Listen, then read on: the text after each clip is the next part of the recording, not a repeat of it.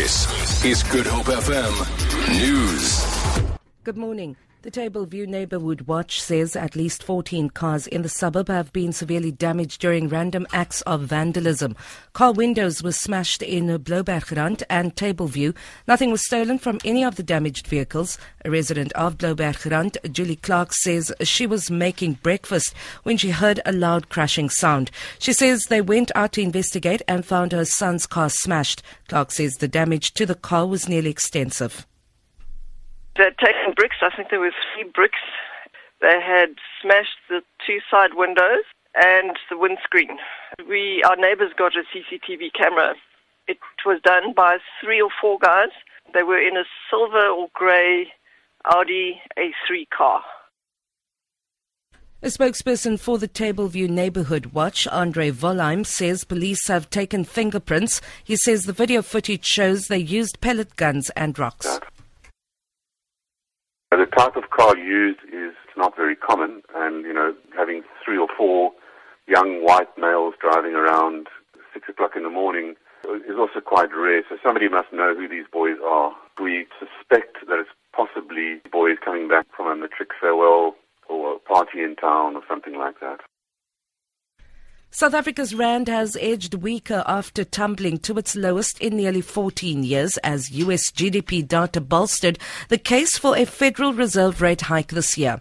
The rand weakened 0.1% to 12.7150 per dollar, regaining some ground after slipping to 12.7550 overnight, a level last seen in December 2001.